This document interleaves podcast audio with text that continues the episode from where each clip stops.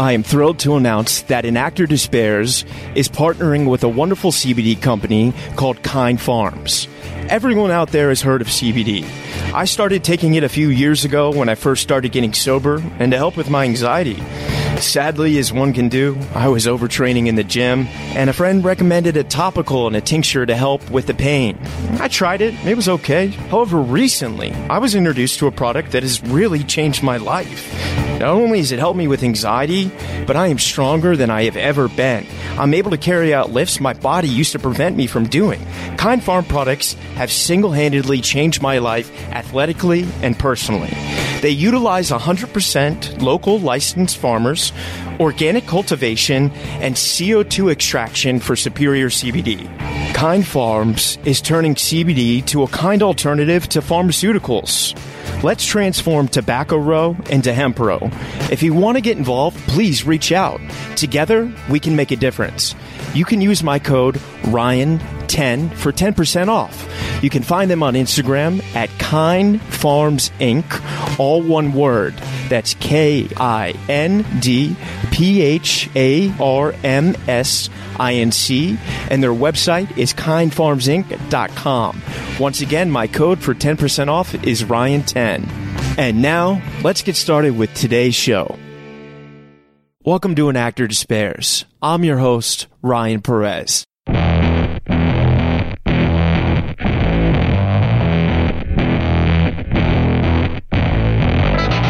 Today on An Actor Despairs, we have actress Mishel Prada. You know her from Starz's hit show Vida, and she's also been on Riverdale, and she was on Fear the Walking Dead Passage. She's such an incredible actress and is really getting started, and I'm so excited to see how her career blossoms because her work is so grounded. And also, I'm so grateful for her opening up on her journey that these things take time. Here it is. Mishel Prada, welcome to An Actor Despairs. How are you doing? I'm good. How are you? I'm doing good. You know, I, I'm, I'm such a big fan of yours. I love Vida. Uh, it's such a cool character. I, and I, I, I really love LA. I've spent so much time there, so I relate to it on so many levels. And then you, you're at such an amazing place in your career. I'm so excited to see where it goes. I'm so excited for you. And, it's, it's, so beautiful to watch you just work and, and, and I know the best is yet to come. So, and congratulations on season three. I know it's been, it's been really exciting to kind of, you know, we, we obviously finished shooting a while ago in November and you kind of oh, hold Oh, so you guys are not affected by this chaos? Not as far as shooting, no. I mean, obviously we would have loved to have had like a fun premiere and with it being the yeah. final season, being able to like go out and hang out together, but that's not something that we can really do. So we're doing it in Zoom world. Yeah. avatars of ourselves. Yeah. I think the whole world is doing that now. But, um, you know, before we dig into work, I'm so curious to start at the beginning. You grew up in Miami, right? I did. Yeah. What was that like?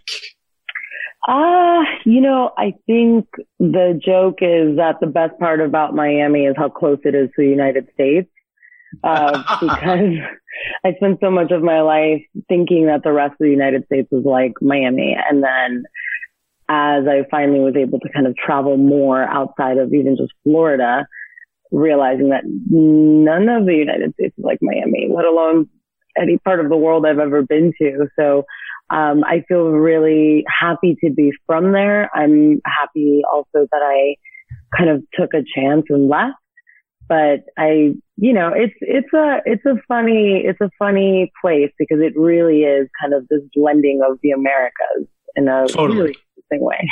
And and talk to me culturally. What what did your parents were they were they Cuban or did they come from Puerto Rico or how did they end up in Miami? Well, my mom. I mean, I was raised uh, by my mom. Uh, well, I was raised by my mom and my stepdad. So even though you know, I feel like the big mix of all sorts of bloodlines and everything like that. But I would say culturally, I mean, my mom immigrated from Dominican Republic, so I was raised uh, with that. My my family being very Caribbean, and then all the men in my family, like my uncles, and uh, married Cuban women. So all of my tias were Cuban, And then therefore all my cousins were Cuban and my stepdad was Bolivian. So I was raised with a lot of different cultures. Wow. Um, kind of, I think specifically like Latin cultures mixed in. That's amazing. And and talk to me about growing up there, you know, because I kind of find my own experience with Miami has been it's like Vegas on water, you know. And, so did you did you enjoy growing up there? Was that like a fun time in your childhood and you know having the beaches and all the yeah. arts?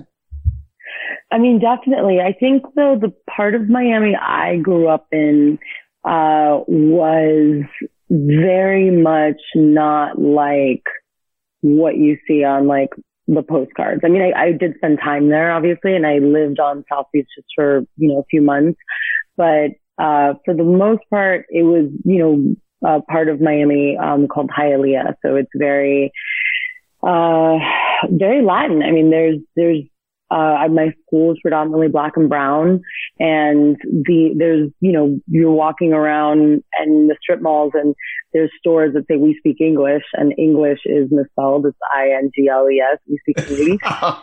so it was very much a very Latin part of the world and uh, part of the United States where, you know, you, you go to even like a McDonald's or whatever and they don't speak English. So, so you have to, it was very blended. When, when you were growing up, were you speaking Spanish with your mother and your stepfather? Strangely, it's, so Spanish was my first language. Yeah. And I started speaking Spanish once I was like, yeah, well, pretty much once I started learning how to speak. But then once I got into uh, school, I started speaking English and that's when I started learning English. And now it's my predominant language when yeah. I feel most comfortable expressing myself in. But strangely enough, we didn't really, uh, speak that much Spanish in the house, except for when my mom got really mad at us and all the Spanish words. Oh, that she out. cursed in Spanish. yeah. But what's interesting is I'm one of four kids. Uh, so as the children get younger, the less Spanish they know how to speak.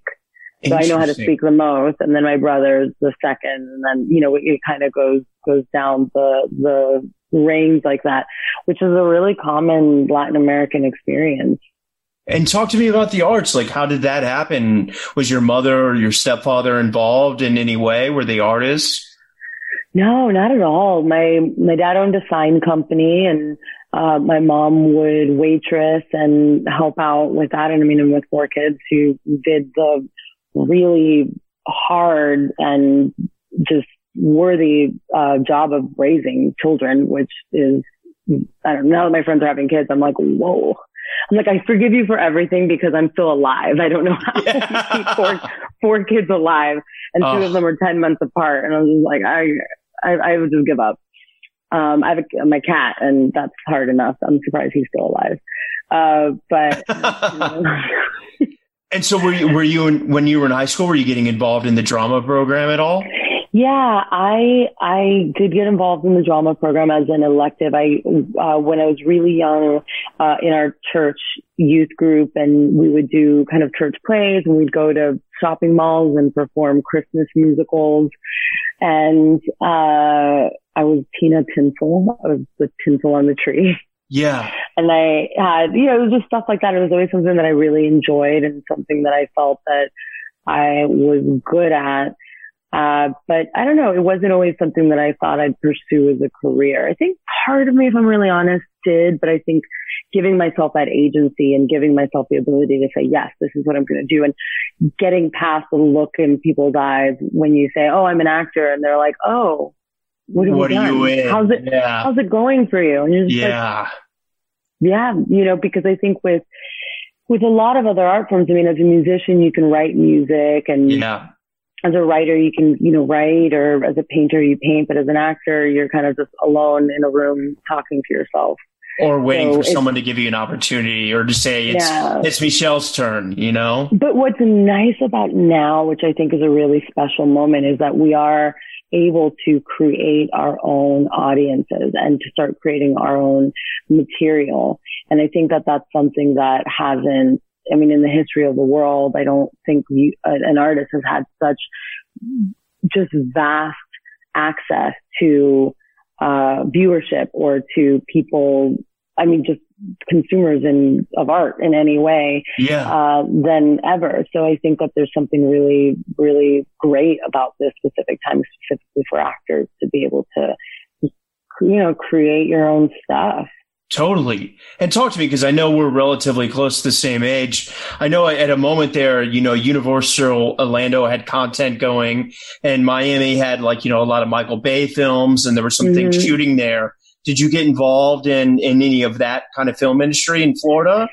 No, I did commercials, but I'd always kind of done commercials as like extra money yeah. and done, you know, a few things here and there. But, you know, it's interesting. It's like the difference between treating it like a hobby and treating it like a career. Yeah. So I feel like for so much of it, it was always kind of a hobby. It was something I would, you know, be in my friends' movies and, uh, think I was doing things to move in the direction. But it really is a different thing when you really treat it like a career and you treat it as like, as an entrepreneur where it's not just, uh, oh, I like to act and let me just go out. You're just actively moving towards towards a, a career.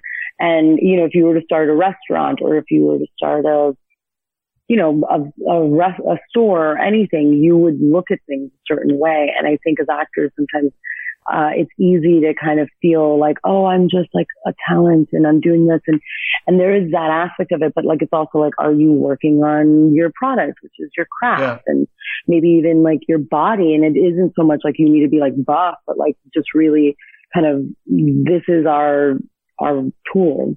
So making sure even like that you're getting like giving yourself massages or just, you know, different things to kind yeah. of uh, prepare yourself to, totally. to, and even just the act of taking care of yourself, I think is a, is a really great exercise to have. And, and obviously you're an incredibly beautiful woman. And I know there's a bubbling modeling scene in Miami. Did that, like, did that, did people try to get you to do some, I know you did commercial work, but modeling gigs, yeah. was that something you got involved in it, with at all? Oh yeah, definitely. I mean, honestly, at the point of anything that would get me a little extra money, I mean, I would you know, if I was like the girl in the box of the Sony uh, camera ad, like whatever it was, I would yeah. do it. And it was always, you know, it's like a way to make some extra money that uh, you might not get to make if if you were doing something else, you know. So yeah, I definitely. I did whatever would pay. I, hey, I did the same. I ate a thing. lot of burgers. I, ate, I drank drank some Starbucks and was like, all right, and then I, mean, I think in a lot of ways, like those corporations can be like the Medicis of our generation, the Catholic Church. There's always somebody that's like providing the money so that the artist can do what they need to do. And right now, you know, that's just kind of the way that it is. Like I can either work at a Starbucks or I could, you know, do a Starbucks ad.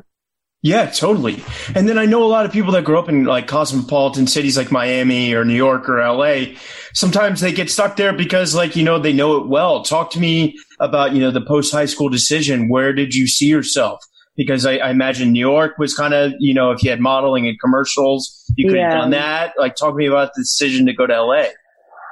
I I came to visit a friend and I actually I um, had a roommate when I was on South Beach and I was like, oh, I'm gonna go to LA for a month. And there was a part of me that kind of like was like, maybe I'll just move there. And it was very responsible. I'm very lucky that my friend still talks to me because I came out here for what I thought was gonna be a month.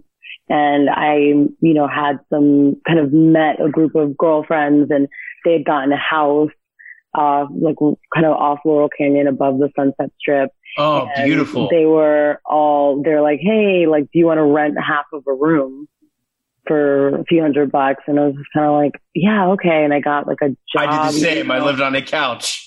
yeah. yeah. I shared a bed with, I shared a bed with, uh, three different people at three different times. So that was, oh my God. You, know, you do what you gotta do to, yeah. to get to where you need to be sometimes.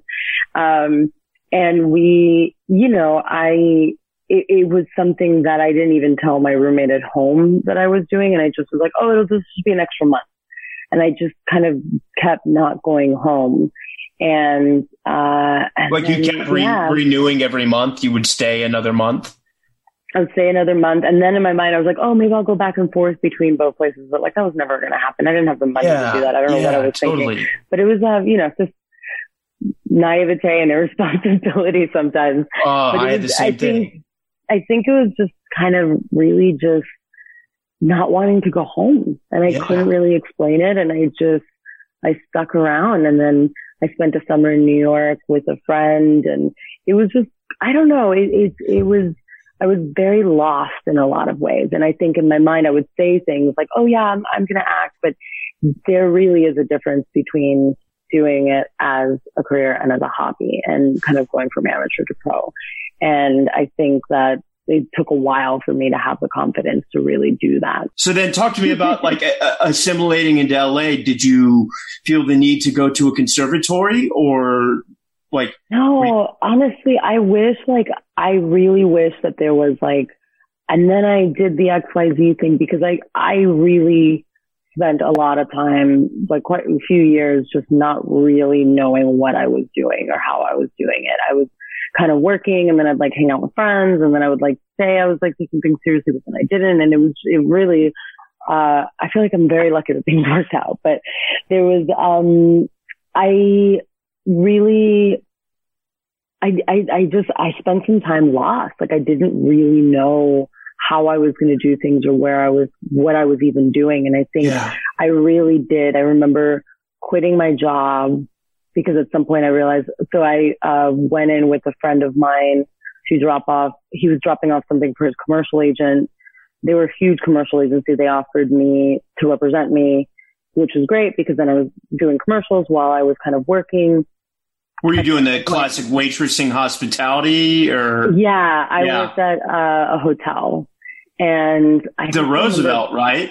Mm-hmm, the Roosevelt Hotel. And what's that like? Because you're in the epicenter of Hollywood, and celebrities are coming in. Like, did that feel yeah. weird to kind of be in this business and then seeing all these people, but you know, you're kind of still figuring yourself out? Yeah, I mean, it was really fun. And it was, I mean, I, you know, was making decent money and then I was very, yeah, it was just, it was just a fun scene to be a part of. So I think it makes it easy for, you know, weeks to turn into months to turn into, you know, a year or two. And then all of a sudden being like, what have I done with this, yeah. these last few years? And I that kind of being identify. okay. Yeah. And I think sometimes we're really hard on ourselves, but sometimes those experiences kind of give you things to lean on when when you're acting. I mean, those are our tools as well, those experiences. And I know that I use those now. Well, I think it shows and, in your work and you have life to pull from, you know, I mean, yeah. you're very beautiful, but there's a depth to you. And a lot of mm-hmm. actors are able to, to, to just dig into it and skate on their looks, but it sounds like you live your life and is frustrating as it can be to be, I could have, I should have, I would have. I mean, it really shows in your work and there's such a depth to your work. And, and eh, I think, you know, as hard as it may have been, I, I'm really glad it worked out the way it did. Yeah. I mean, and I think it, you know, we kind of talk about sometimes like people are like, Oh, how close to your character are you? And I'm like, I really relate to Lynn.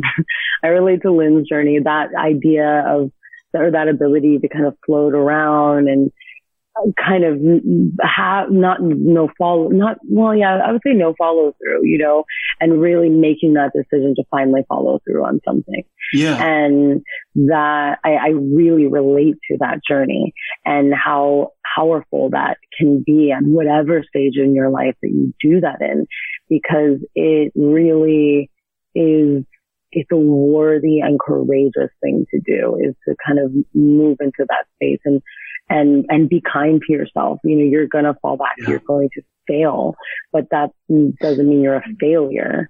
You, you, you just keep going. And that's like the only, like the biggest advice I can give people is I don't know how or when or whatever, but you literally just keep going. Yeah. And I always, I, I mean, even though like they, people tell you things and you think like, you know, love is within or whatever. But then one day it like hits you and you're like, love is within. It just yeah. like kind of hits you in that way. And I remember feeling that way with like just with acting. It's like you, the most important thing you can do is bring yourself to it. And know that who you are is enough.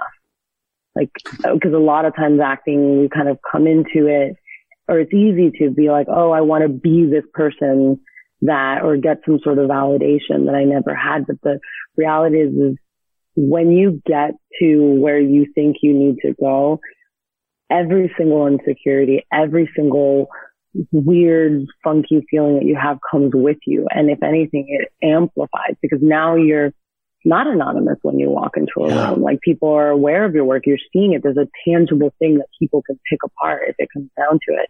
And it's just how important it is to really show up with your authenticity, whatever that is, because that is what's going to be the most important part of your, of your journey is like really leaning into whatever that is. And it's going to make you different from other people. Totally. And uh, I'm curious, were you were you working a lot commercially? I was. Yeah. I mean, I wouldn't say a lot. I was working yeah. enough commercially. I was working enough where I could uh where I could pay my bills and you know, I wasn't like buying any houses or like going on vacations to Hawaii, but yeah. I was like, you know, paying my rent and kind of just just enough. And where were your parents and your siblings at? Were they supportive of this or were they trying to get you to come home at any moments? Cause I know it can be, you know, when the, the path of artists, you know, nobody gets creativity and the, and the desire to do something that what appears to most people to be a really selfish and ridiculous thing. But yeah. as artists, it's our job to create. So talk to me about that. Were you, were you, were you so buoyed in LA with, you know, your, your friends and your work and, and the commercials? I, I'm, my family has been, for the most part, I would say like there was a lot of support there. I mean, I'd book a Ford commercial and I'd go home and my mom would like pull up the Ford commercial to people that she was introducing me to. And I'd be like, mom, mom, mom, that's not my dream. Like the Ford commercial is not my dream. Yeah. Totally. she's like, she's so successful, you know, and, um, so that's kind of hysterical. And I think, in an interesting way, I feel like a lot of people believed in me before even I did. Yeah. And I feel really lucky for that. I think there were many times where people pulled me aside and was like, you need to be acting. You need to be doing this. This is something that you're good at and really seeing that. I mean, I've even worked with this, um, this acting coach, Marjorie Ballantyne, who, uh, studied directly under Stella Adler. Stella gave her kind of made, left a lot of her legacy within her. She was like her protege. And, you know, she really supported me and she was just like, just come to my class. I want you to work. I was like, I don't know if I have the money for that. And she was like, I just want you to work. I will like take care of it.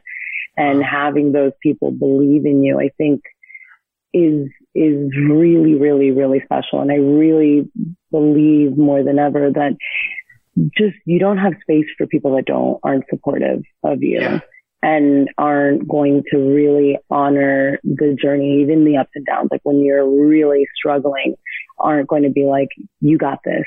Yeah. You do. Because it's just, it's just not worth it. Just, totally. You know, you can't have people around you that aren't, that are going to try to like move you away from the, the, just the song in your heart where, yeah. which is what you want. Because sometimes it's squawking and it doesn't sound beautiful or whatever. yeah. and so it's just like, and I, and the, and the thing is like, I still feel it. I mean, if I'm completely honest, I, I, for sure the first season and then the second season, I was convinced I needed to quit acting because I was like, oh my gosh, I've ruined the show. It's so, it's so bad. This is really embarrassing. I should quit. And then having friends be like, no. Yeah. You're fine. You're but, the anchor but feeling so ripped apart and so kind of just like I, I I don't know like was that and then kind of eventually just realizing now oh this is this thing that I do so I'm yeah. going to hear the voice and have to, as opposed to being like don't be that way kind of embracing that shadow self that little like kissing the beast a little bit and realizing totally okay this is a part of like the weird stuff that Mishel does is that after shooting something, especially if it's very vulnerable, you almost get like this vulnerability hangover where you're just like, I don't know, I don't know. And it's really you just protecting yourself and, yeah. and being like, all right, well, that may or may not go away. but we're all, all the insecurities, all the confidence, everything is hopping in the car and heading in this direction. So we're all just going to go and it doesn't go away. But the main thing is just be kind to yourself and let yourself experience what you're experiencing. Was there a moment in LA when you're like, I need to get into some legit work because you're in the behemoth of the industry and I'm sure you had all these commercials. Did you go to your agent and be like, Hey, can you, can you get me some television film auditions? I couldn't get, well, I would say like, it's not like I tried like a, like I wasn't like knocking down every door, but I got a manager and, um, the manager uh, kind of set up a few agency meetings and I just, you know, I heard like, oh, we already have one ethnically ambiguous person on our roster, so we can't really take another one on yeah. or, um, you know, just all sorts of kind of things that at some point I was just like, you know what? I'm going to see if I can, yeah. yeah I'm just yeah. like, or, or being like, oh, let's, I think we forget also like the power that we have. Uh, if you are confident in your work, and that's your biggest thing. That's something you can do on your own. You know, yeah. you work, watch things, read things also because everything that you do is fueling that ability, pretty much that basket for you to draw upon and yeah. connecting you to something greater than yourself, which is just this like muse essentially. Yeah. So it's get there, really fill yourself with, with that. Go out and have life experiences. Go take a walk in nature and, and, and do that so that when you're walking into a room, you're walking into a room saying, this is who I am, not this is who I'm not. Yeah. Because nothing repels like even just think of dating, you know, like you don't want to be with somebody who doesn't want to be with themselves. Yeah. Who doesn't like themselves. So when you're walking into a room with that stench, yeah. It's, it's a bit of a repelling and, and being, I mean, I had to, I had an agent be like, you know what, we'll, we'll give it a shot. And I was just like, "Ooh, I would never date somebody that said, "Well, I'll give you a shot." And I yeah. said, "Well, I, you're either really excited about me or you're not." And yeah. I didn't have enough credits to really be doing that, but I was just yeah. like, "No."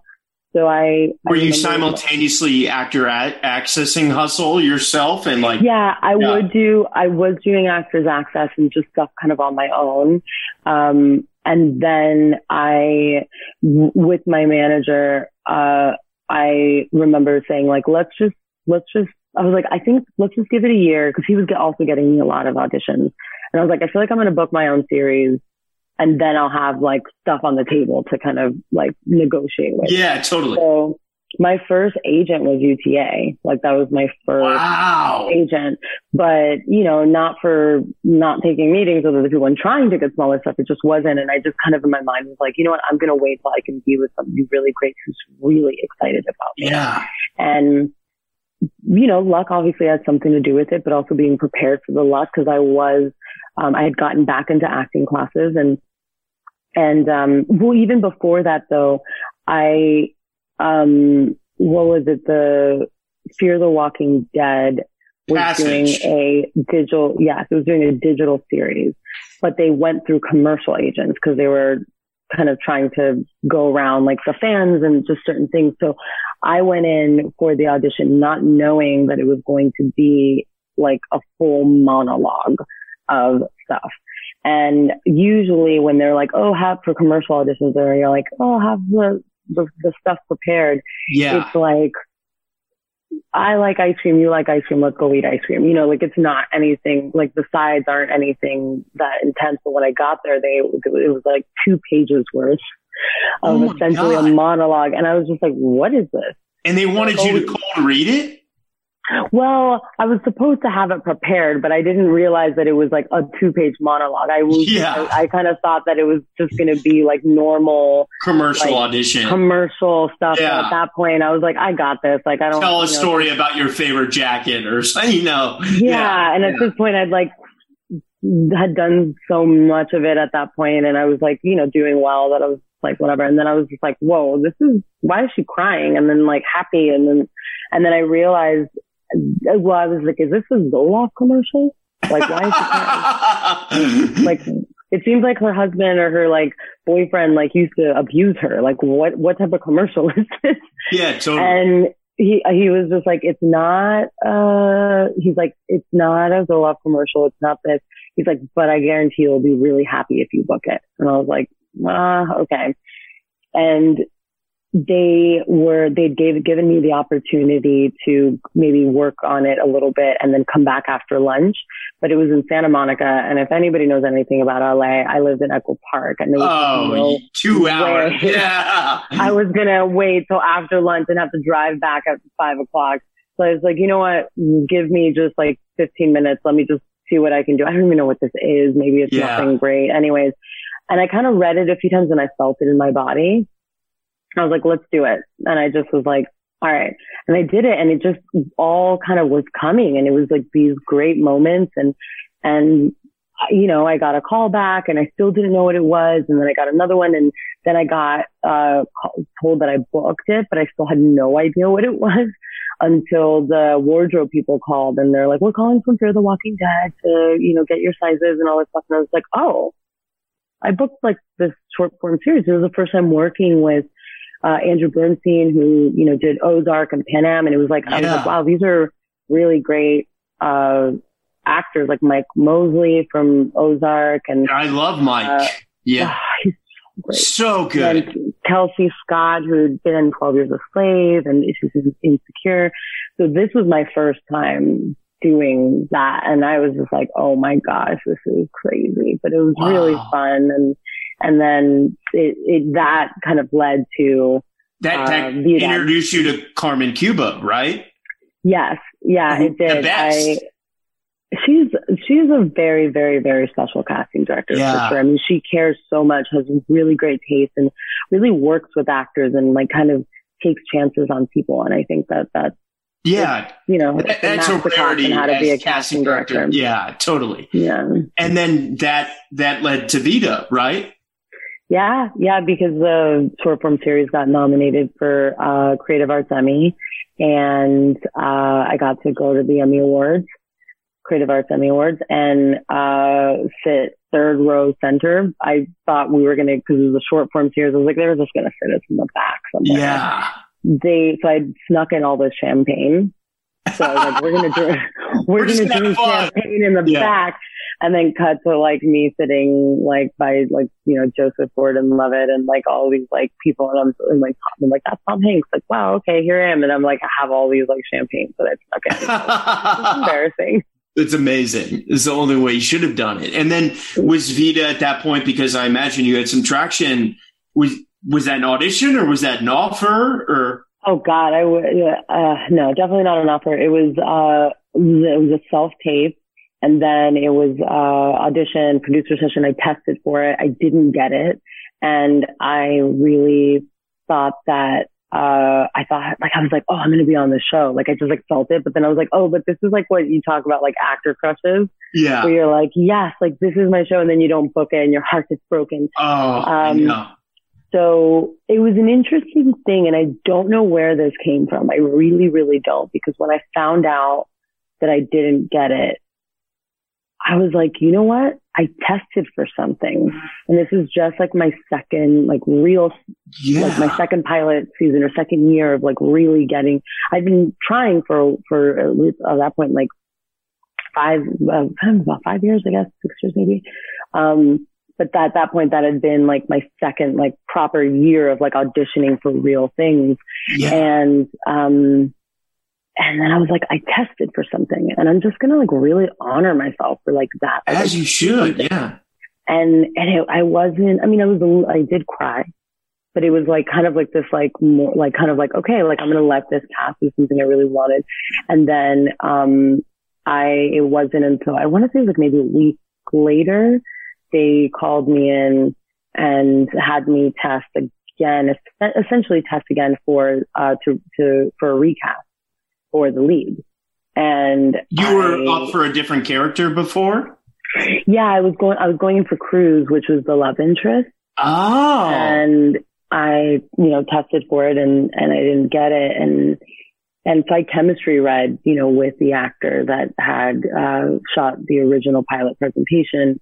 And, you know, I was like, oh, maybe it just like wasn't a good chemistry or whatever it was. And then, about a week and a half later, I mean, I, was, I think it was like a week and a half, week, week and a half, uh, I got a call that said they want to, uh, the, the showrunner wants to meet with you, uh, possibly for another series regular. And I'm like, this show shoots in a few weeks. They're not just like writing a new series regular. And, yeah. and I was like, I was like, is it a recast? They're like, it's absolutely not a recast. And I was like, okay. So then I got like side sent to me the night before I was supposed to meet with the showrunner. And I was like, am I supposed to know this? Yeah. But I kind of, but I didn't have a character breakdown or anything like that.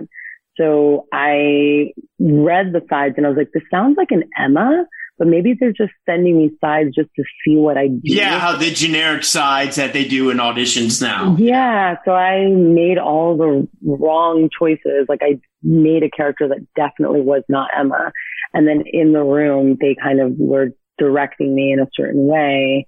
And then as I was in there doing it, I was like, oh, this is a recast. And I hadn't prepared for that character at all. So yeah. Oh, and they told you the it wasn't, you know? And then being redirected in the room into that character and having someone like Tanya Saracho and Robin Schwartz is, um, the, uh, you know, the head of TV for Big Beach who produces Vida and, uh, Stephanie Langhoff, which was the producer as well. And they directed me into that character, which is, you know, I feel like it's, it's, it's luck, but it's also being prepared for it because yeah. if I hadn't kind of been in that space, I wouldn't have been able to be directed into that character. Totally. And, and then, yeah, and then, you know, the next morning I, well, that night, all the writers on Vida started following me on Instagram, and I was like, I was like, I'm sorry. Yeah. And I called my manager, and he's like, Well, we don't know what it means. Maybe they just like you as an actor. Like, don't. And I was like, Okay. Don't read into then, it. Yeah. Uh, yeah. yeah. And uh, and then the next morning, I I got the call that I that I had booked it. And, and talk talk to me about that moment. Like, how did that feel? It was interesting because I was I was helping somebody self tape and they were doing a really great job. And I saw my phone ring, but I was, I didn't want to mess up their self tape. So I just kind of let it go. That's amazing. and I was like, uh, no, don't worry. Everything's fine. So we're, we're doing that. And then my friend, uh, who we were both helping this other guy self tape, uh, she, uh, she knew my manager and he knew we were together and he called her and I guess texted her and she was like, kind of whispered to me, she's like, I think you need to take that call. And I was like, okay. I like walked out of the room and I took the call and my manager was like, I want to congratulate you on booking your first TV show. And oh my God. I was like, and she kind of came out afterwards because, you know, they finished the take and she came out and I just kind of was like sitting there and strangely enough, like I didn't react that strongly. I was kind of like, thank you. And I just kind of smiled and she looked at me and she was like, yes. And I was like, yeah. And then she started crying and I was just like, whoa, this is a big deal.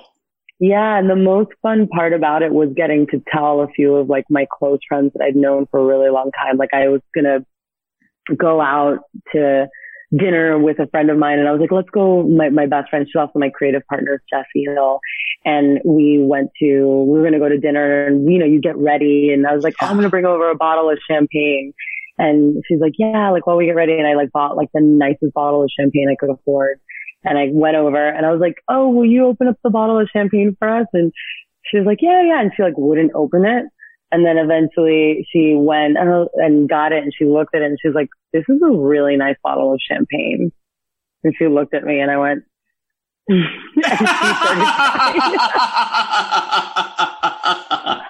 That's amazing. I was like, I was not, I don't know why. I just was kind of like, okay, like, it was almost like we're here. Like this is, this yeah. makes sense. This is how it goes. And it didn't really hit me until I want to say a few days later. I had to go to the Warner Brother lot to, uh, to do a fitting. Yeah. For the character. And, um, there's that iconic tower, the water tower, the Warner oh, Brothers yeah. water tower. Yeah. And I, this is so ridiculous, but I, um, I grew up watching Animaniacs. Oh, of course. Me too. Yeah.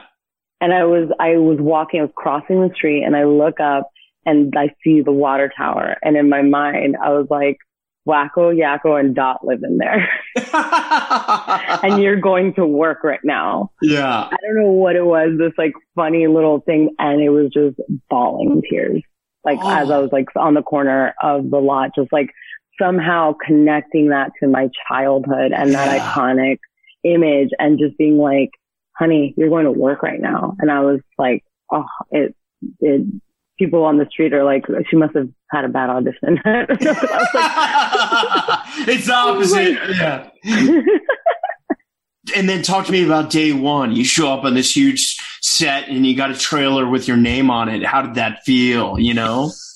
Yeah, it was, it was fun. I mean, we did a, a bunch of rehearsals and, you know, the, uh, woman who plays my sister, Melissa Barrera, like yeah, we had such a great time. Did you, did you guys do a chemistry read or no?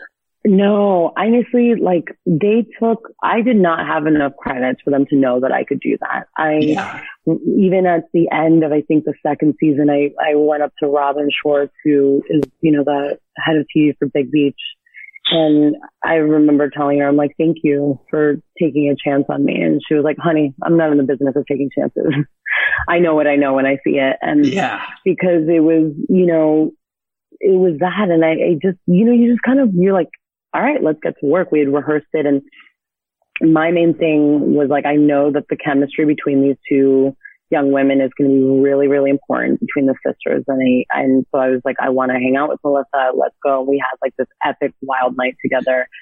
Uh, Halloween, we just like were out till God knows what time, but it was like, it was fun because it created this like real energy between us. And yeah, she's a really, really, really special person. And I'm so grateful to, um, to, uh, have gotten to work with her because, you know, both of us, it was, it was a, big moment for both of us. I mean, yeah. her first, uh, TV show in the United States and my first TV show ever.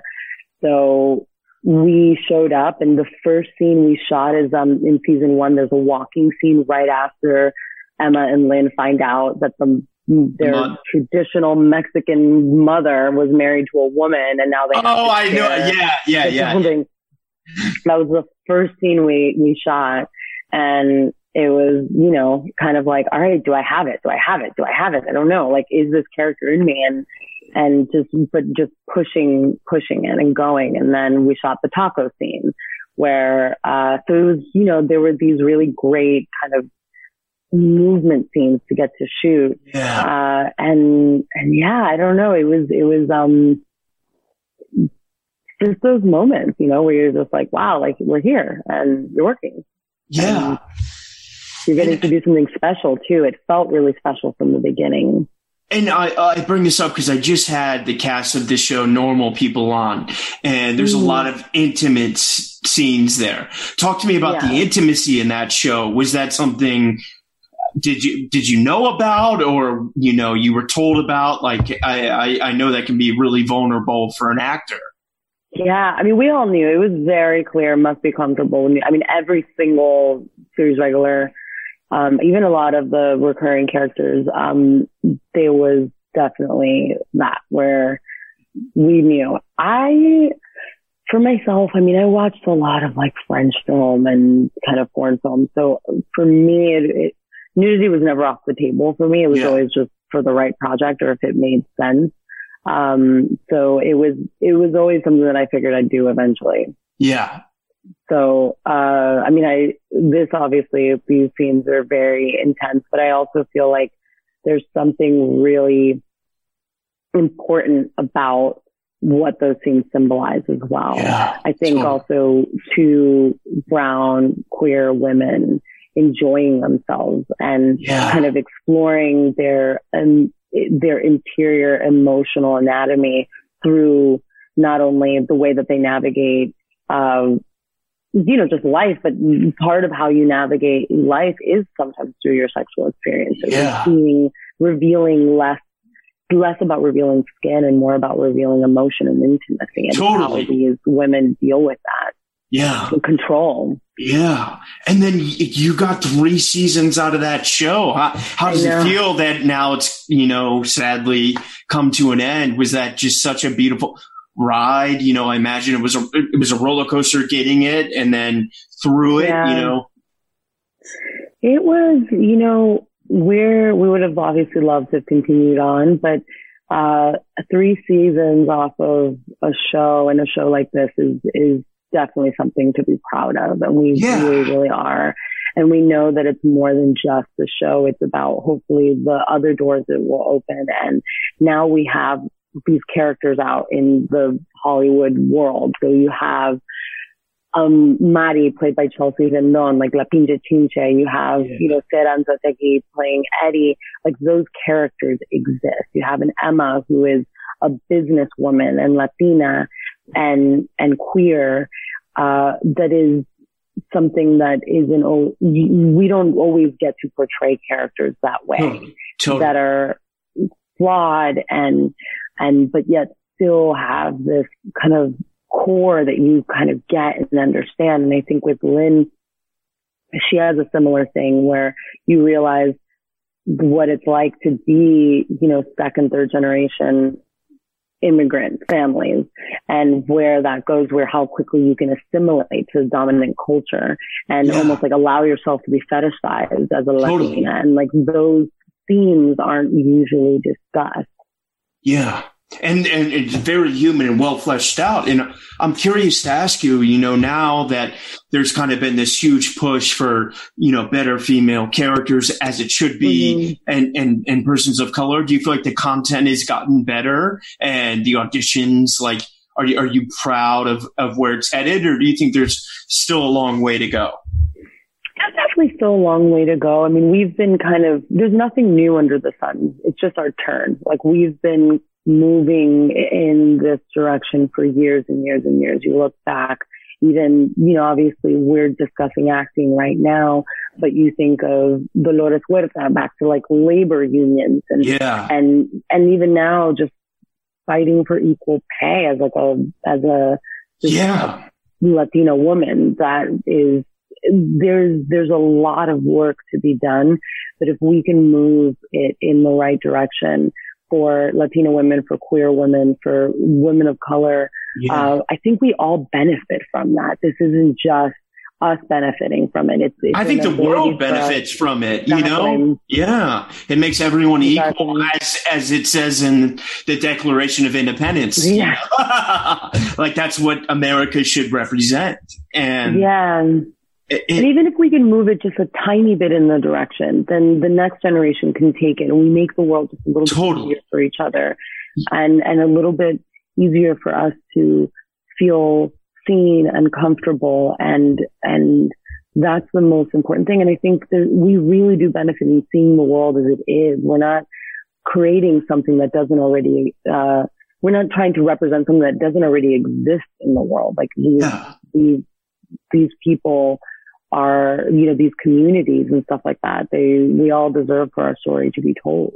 Totally. And then, and I'm curious to ask you, you know, tonally, that show has one very specific tone. And then you jump into Riverdale, which yeah. has a completely different tone.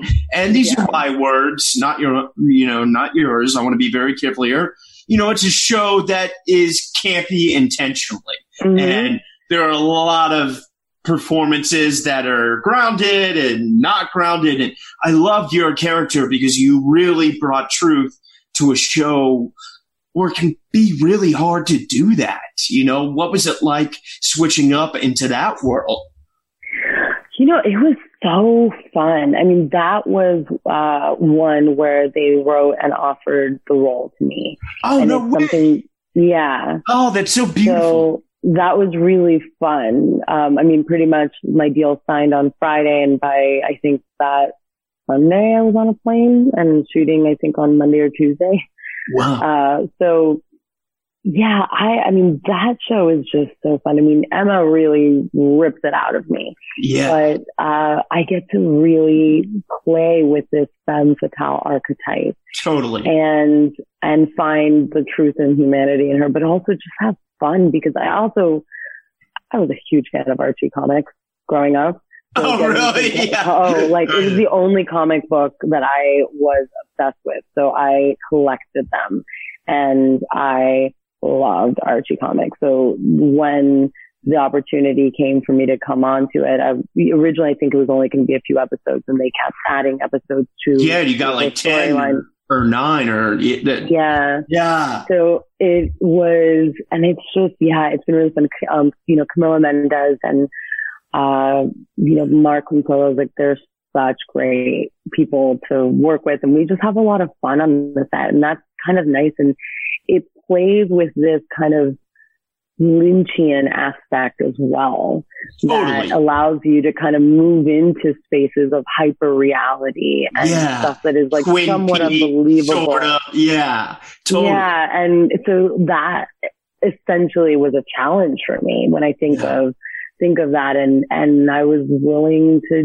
do it because it was just a fun challenge to get to be a part of. And I really also love what I love what Roberto is doing with the the genre the genre Yeah. as well because I think he's normalizing a lot of stuff that normally would uh you know whether it's with like uh race or LGBTQI plus representation Yeah. there's a lot that's kind of happening there that in creating this world just as like normal and Yeah. allowing the characters in this Archie universe to actually have diversity within this this this universe for these characters. Um, so I, I am I'm a big fan of Roberto's and what Yeah. what he's doing with the genre and doing with essentially a teen drama and having fun with it and not being scared to take risks. Sometimes it, it you know you get you get a hit show that ends up being this global sensation Yeah. and it's easy to kind of just keep doing the same thing. But he kind of takes Yeah. risks and if, even if it's like oh that was a little weird yeah. oh well like Yeah, totally. It's like a, a band.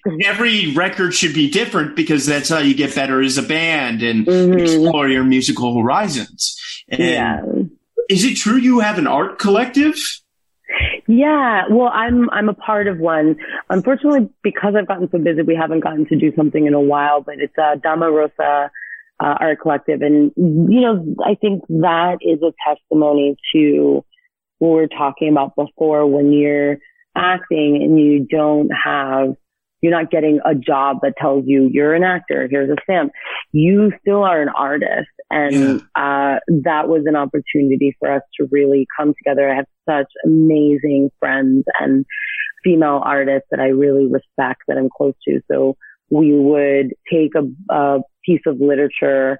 Uh, the first zine was um, Anaïs Nin Little Birds, and each of us would assign each other a chapter and then have to reinterpret the chapter based off of whatever artistic medium was. So I did with my creative partner Jesse Hill, we did kind of little short films, performance art short films. Yeah. Uh, other artists did weaving, painting, sculptures, uh, all sorts of things like that. And then we, uh, I think the first show was on the Lower East Side in New York City. The second one was in Venice in LA. And we just did a lot of that where you'd kind of go into the space and essentially you'd experience the book reinterpreted by other women Totally. uh, and their art mediums. I think the second book was Rachel Carson's uh, Silent Spring, Yeah. which was a book that was, you know, she's pretty much the person that kind of blew the whistle on the fact that pesticides might not be great, but at the Yeah. time, people, it was so crazy that she was saying that and they kind of discredited her. And now when we look back on the book, she was right about a lot of stuff. So we, Wow. we reinterpreted those things. But yeah, so it's, it's just keeping yourself fed and busy doing things with each other, whatever that may be. So we did that art collective. We'd also like meet and have dinners and just really kind of exchange, exchange ideas. And Britt Bogan, who was the, is the, um, painter and artist that, uh, essentially started, we were all founding members, but she started it. Uh, I mean, we still collaborate and work on a lot of stuff together, like little music videos here and there and photos and just, you know, just kind of getting to express yourself through ways that aren't just here's your job, go act on set. I love that.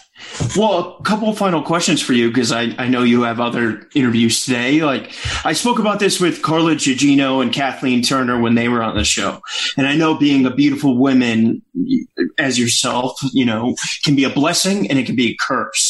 So now that you've had this collective, do you have any interest in producing to maybe get yourself some other roles that could be a little bit more arduous to get through, you know, the normal acting mm-hmm. audition channels? Yeah, I definitely, a, a, passion of mine is to move into producing stuff. And I think that's also part of the, Mm-hmm. the movement of us being able to tell our own stories and be in a position to, to do that. So that is definitely something that I want to do and also move into like the writing space. I've written a few things here and there, but you know, a lot of people keep encouraging me to do that. I don't know if I'm ready. I don't know if my heart kind of is moving in that direction yet, but producing and writing, I definitely, definitely, definitely feel really I love that. passionate about. And, and then, you know, just uh, creating, opening the door so that we can bring people with us because it's easy to walk through the door and just shut it behind you. And I think that it's time for us to really start you, you know, you move into a space, how many people can you bring with you? And yeah. More than ever, I, I think that it's time for us to start being, doing that more. That's amazing. So beautiful. And then I'm curious, you know, for those actors listening out there, the, the young Mishel's, uh, maybe in Miami or, or in Missouri and, or in LA, you know, any advice you, you would give to your younger self or to those younger actors that haven't got an agent or a commercial mm-hmm. or a show yet? Like, I know that's a, a very loaded question, but any, any words of advice? So I used to do this really funny thing where, and, and I don't know if this is like a major advice or anything like that, but I know that in a weird way, this kind of helped me where I would imagine myself as like the older, more, I, I, mean, I hesitate to say successful, but maybe like where I want to be, whatever. Yeah, you see your future self. Retelling the story that I'm going through now. So, oh, I worked in this hotel and you know what? There was like these weeks where I would go and I would cry and I didn't know and I didn't, but then it ended up this. And then, you know, I would remember, I would almost like everything that I was going through, I would retell it as this older version of me oh, because wow. it kept me really connected to where I was going and realizing everything that we experience is a tale that we will tell. Yeah. And it's all leading us to exactly where we're meant to be. And if you know where you're going, you don't freak out when you have to stop for gas. Totally. It may be stressful. Maybe you run out of gas on the side of the road and you have to have like, you know, Bubba on the truck pick you up and take you wherever. Yeah. But it all ends up being this kind of juicy story that you get to tell when you yeah. get to where you're at. So now I'm here with you and I'm telling you the story of me being lost, not knowing what to do, living on a bed with like, you know, like share, like paying for half of a room essentially. Yeah. And all that stuff. And in those moments, remembering that there's going to be a me now telling that yeah. story yeah. and that this too shall, uh, shall change. That, that has always kind of stuck with me. So even if it's like the happiest moment that you're experiencing, yeah. it may not last so that long. So like enjoy it for what it is. Or if it's a horrible moment, sit in that, like allow yourself to experience emotions and don't run from it because essentially those are the tools that we use yeah. for roles. But to, to not feel so, like you not, no one moment defines you. No one role defines you. No one day defines you. So if you have a bad day, tomorrow's another one. Like really allowing yourself to kind of trust like the, the journey of it and that it all kind of is leading you exactly where you need to be. Yeah. And I, be, be comfortable with that because you need, you know, because it's like, okay, I know I'm going gonna freak out every moment that like I get traffic or that I move into like I, I oh I'm got off on the wrong exit, whatever it is, like just get back on, just keep going. Yeah. I love that. I've never heard anyone articulate it that way. That's so beautiful. And then f- final question. What's next for Mishel? Do you have any, I mean, I know the industry right now, same for me, is at a pause, but do you have any idea of what's next for you? Well, you're looking at me sitting on my couch, which is what I'm doing a lot. I'm in my bedroom. So. yes. Yeah. And it's actually, you know, I, I think there's moments of, of enjoying actually having some time off. Uh, there's, I mean, the last few years of my life have been crazy. I didn't realize it as much until I had this time off. Yeah. I think there's also sometimes anxiety with like just what's going on in the world and really wanting to help and doing the best that we can and, and supporting yeah. the people that are really on the front lines of, of this really, really wild time. But yeah. Um, but yeah, I mean, we, we cut season four of Riverdale short.